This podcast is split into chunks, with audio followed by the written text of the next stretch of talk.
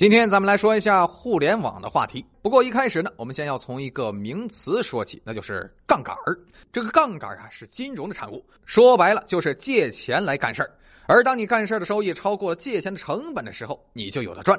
相反，如果你借钱的成本很大，但借来的钱却没有这么大的收益的时候，你可能就亏了。长此以往，一次一次的滚动借贷的后果就是连利息都还不上，最后只能上天台去跳楼了。给大家做这个杠杆普法教育的是去年的股市，在一片祥和富足的景象之下，股市借助着互联网的力量，把配资业务是迅速扩大，让很多普通的投资者可以通过恒生的 Homes 系统轻松的完成杠杆配资，然后将自有资金放大五到十倍进入股市，相当于股市的资金也被放大了这么多。而专业的机构和投资人，特别是价值投资者，在这样的杠杆狂欢之下，已经是非常的慌张了。他们本来想的是长期持有几家公司，以获得现金流上的收入，但是无奈呀，公司的股价涨到天上去了，有的干脆就清盘获利了结，但是有的还不甘心的，就这么改变自己长期持有的理念。于是便在股指期货上做文章，进行量化对冲，将风险化解。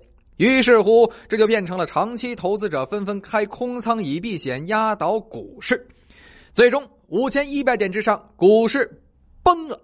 连续的千股跌停，无论是配资公司还是投资者都损失惨重，而很多的银行呢也参与了配资业务，损失也十分巨大。要不是临时成立的中证金进去托市，恐怕这银行的钱呀要折损大半了。后面的风险可就不可想象了。互联网金融呢是这个杠杆的孵化器，本来呀在这个线下的杠杆一旦披上了互联网的外衣，就迅速成长和扩张。之前查链家为什么呀？难道只是因为卖了套抵押的房子？显然不是。链家是做首付贷最多的地方，链家金融这两年也是风生水起，大量的金融产品疯狂兜售。说白了，就是包着各种各样包装纸的杠杆，无非是借高利贷，将自己的自有资金是成倍的放大。于是乎，我们看到了楼市成交量起来了，交易价格也起来了，房子好卖了。但是问题是。有没有人想过，已经配资到十倍杠杆了，将来还能放大到多少啊？一百倍有没有可能？显然不可能，因为十倍杠杆对于一个家庭来说意味着什么呢？一套五百万的房子，贷款四百五十万，我们就按照公积金加普通商贷的利率来计算，贷款二十年，那么每月的月供金额在两万八千元以上。以北京和上海的范围来计算，有多少家庭承担得起这个月供啊？有人说了。买五百万的房子，不会连五十万都掏不起吧？但如果是七百万呢？一千万呢？这个首付贷的杠杆就起到作用了。当然，这还不是全部呢。一些做房地产的资产证券化公司也在参与这种资金的周转。先是把开发商的房子接过来，然后呢，开发商承诺回购，一年赚百分之二十。这样的新房还没卖呢，就可以发新闻说被多少多少人购房人一抢而空了。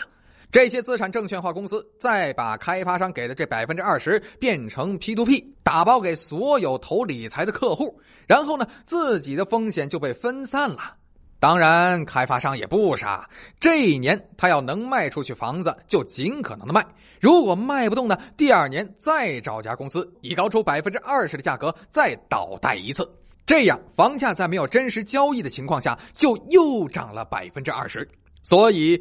你所看到的房子总是被抢购的，投资者总是疯狂的，种种的金融乱象促成了房地产市场的加杠杆，而加杠杆的后果就是将市值放大，然后必须后面有越来越大的资金在承接这个市值。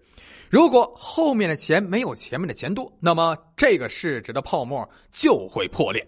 当时股市泡沫破裂的导火索就是在四千点以上。证监会严查场外配资，这就相当于上屋抽梯，让配资公司很是紧张，被迫缩小了规模，降低杠杆。